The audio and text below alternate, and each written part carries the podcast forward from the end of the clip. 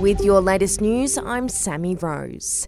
King Charles has addressed the world for the first time as monarch, promising to serve with loyalty, respect, and love in a touching tribute to his mother.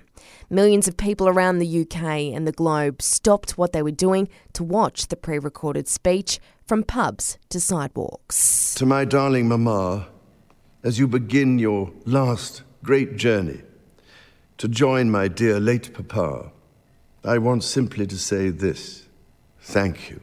May flights of angels sing thee to thy rest.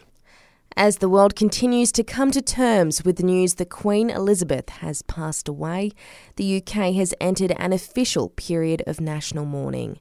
It comes as His Majesty King Charles met with new British Prime Minister Liz Truss.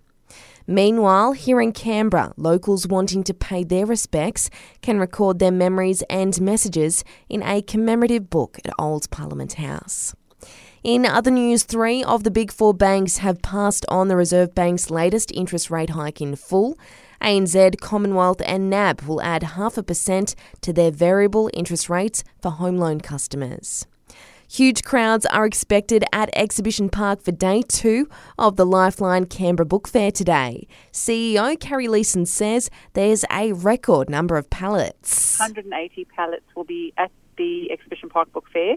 And that's again all of the collector's items that will be new this year. But also we've got books, vinyl, stamps, games, puzzles, DVDs, CDs, you name it. It raises much needed funds for Lifeline's crisis support service.